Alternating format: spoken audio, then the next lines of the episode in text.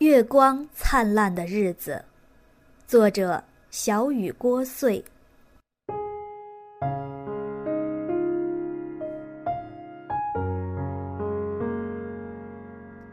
在某年某月的某段时光里，我曾那样热爱逛商场。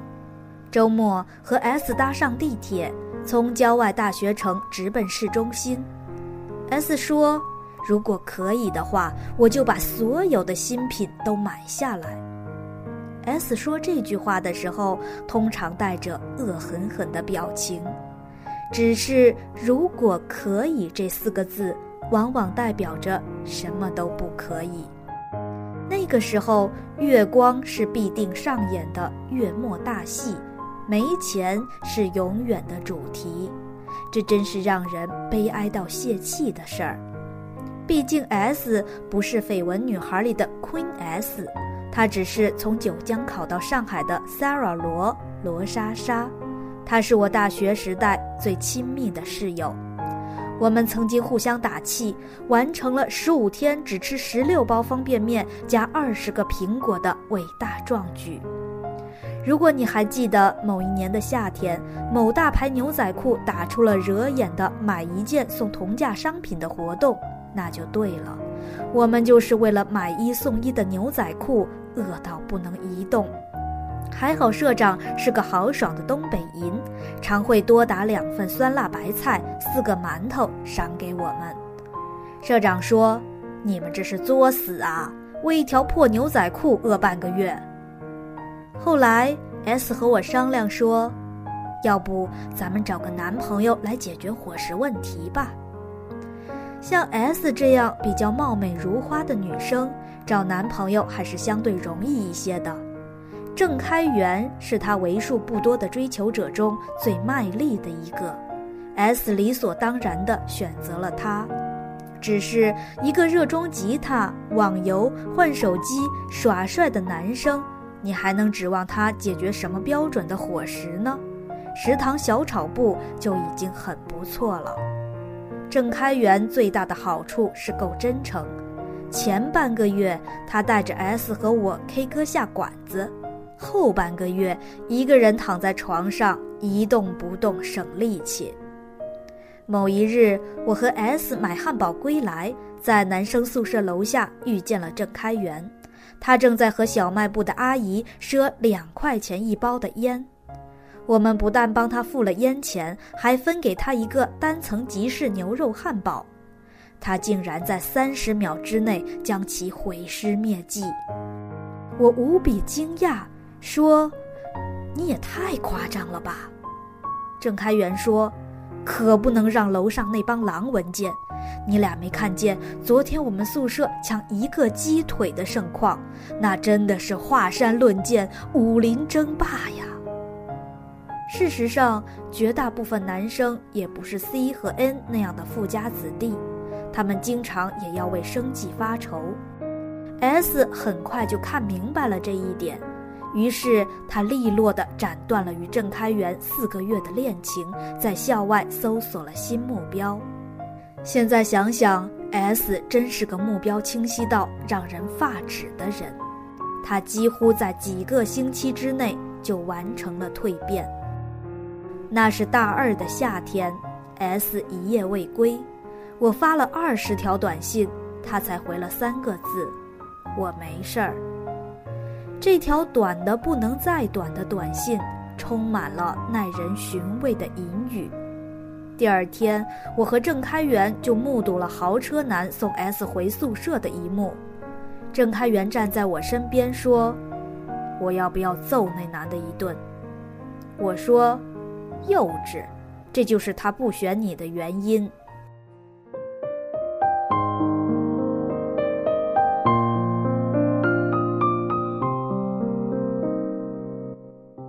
S 和我还是朋友，却不再是一天到晚黏在一起的死党。不过，我从他的豪车男友身上侧面了解到了有钱人的消费观：浪费可以，但浪费的每一分都要和自己有关。只有郑开元这样的冤大头，才会心甘情愿地招待女朋友和女朋友的女朋友。大三开学，S 就没再回来住了，我有点怅然若失。不过郑开元比我更失落，他三更半夜的找我谈心。我们坐在校门口外的二十四小时串烧店，喝了一打啤酒。他说：“我真的不相信莎莎会是个拜金的女孩。”我说：“你错了，她不拜金，她只喜欢败家，没家底让她拜的就没入选资格。”然后郑开元就哭了，开始发各种励志誓言。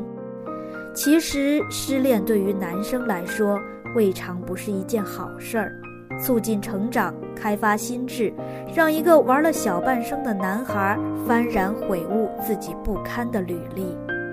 他泪眼摩挲地拉着我的手说：“我想明白了，我当初不应该追莎莎，我应该追你。”他如此劲爆的顿悟，让我头脑发晕。酒劲发酵，内心一阵翻江倒海，哇的一声吐了。郑开元当即黑着脸说：“我，不至于这么恶心人吧？”闲着也是闲着，我和郑开元恋爱了。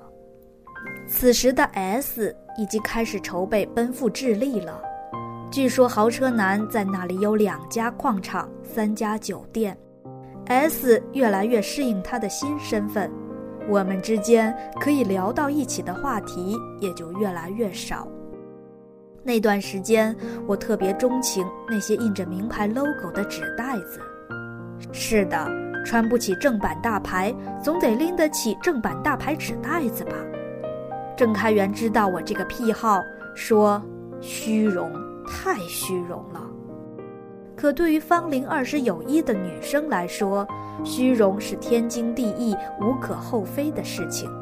为此，要纸袋子成了郑开元陪我逛街的必修课。一次逛 Prada，我从店里逛出来，发现他正和店员交涉，接着拎着两个崭新的袋子出来。我惊讶了，想不到他如此有魅力。他用力合上我的嘴巴。说：“别张着了，我贿赂了他一百块钱。我发现和你在一起，我脸都不要了。蛮好的。”我挡住他的脸说：“其实你这个人不要脸，身材还是挺有看头的。要是现在花一百块钱买两个纸袋子，绝对会令我鄙视到骨子里。但那时一点不觉得。”那些漂亮的 logo 提在手里，让我走路都有了不一样的节奏。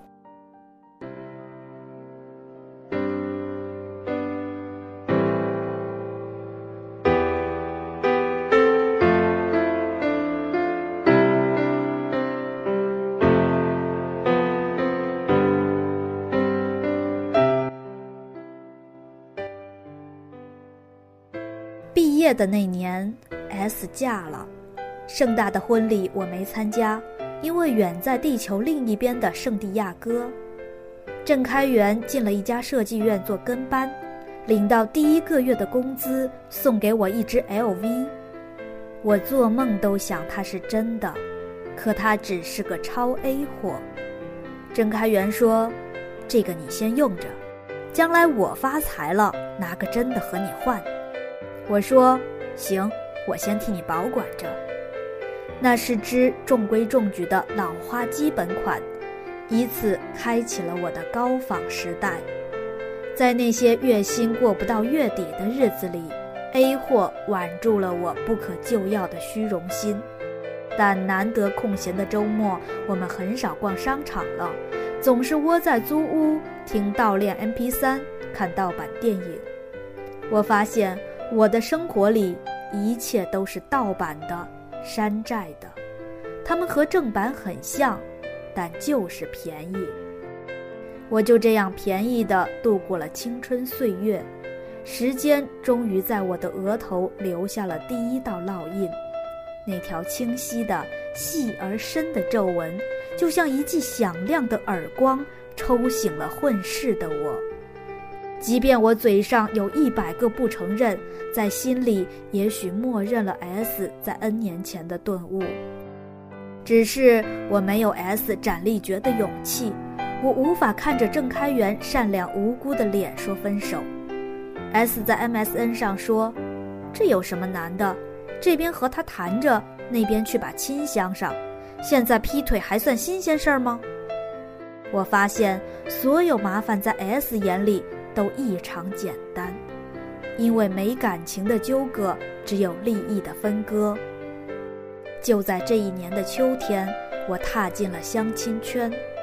郑开元被蒙在鼓里，以为我为工作忙得不可分身。直到某一天的周末，我们在餐厅相遇了。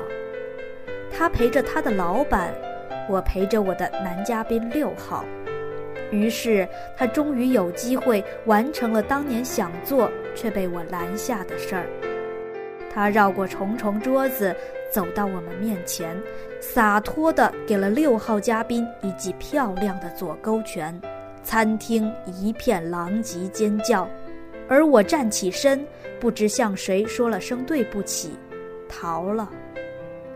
我在朋友家躲了三天，三天后，郑开元给我发短信，他说：“回来吧，我搬走了。”其实我们的谢幕演出还是挺精彩的。有惊喜，还有打斗。不过，在我们的字幕跑完之后，还有个彩蛋在柜子里。我回去的时候，屋子空旷了一倍。郑开元的彩蛋就放在了衣橱里，是只 LV 的包包，不是 A 货，不是超 A 货，不是一比一，是只真正的 LV。可是我拿起它的时候。没有一丝想象过无数遍的发疯似的欣喜，甚至不如收到那只 A 货。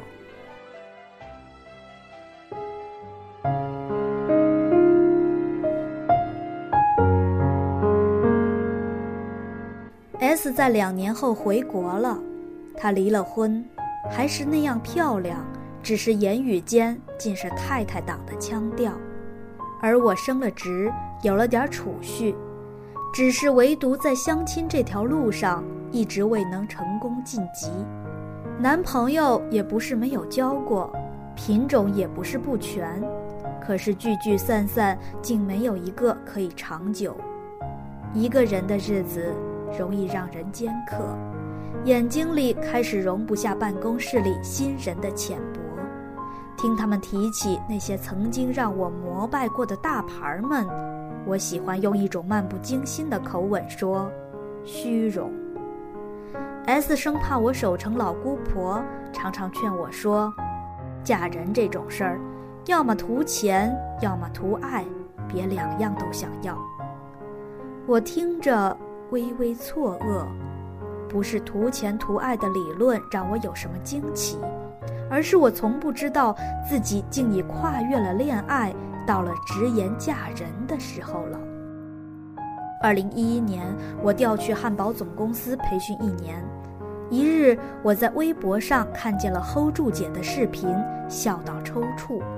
我转了，喊 S 来围观。S 笑够之后说：“我怎么觉得他像谁呢？”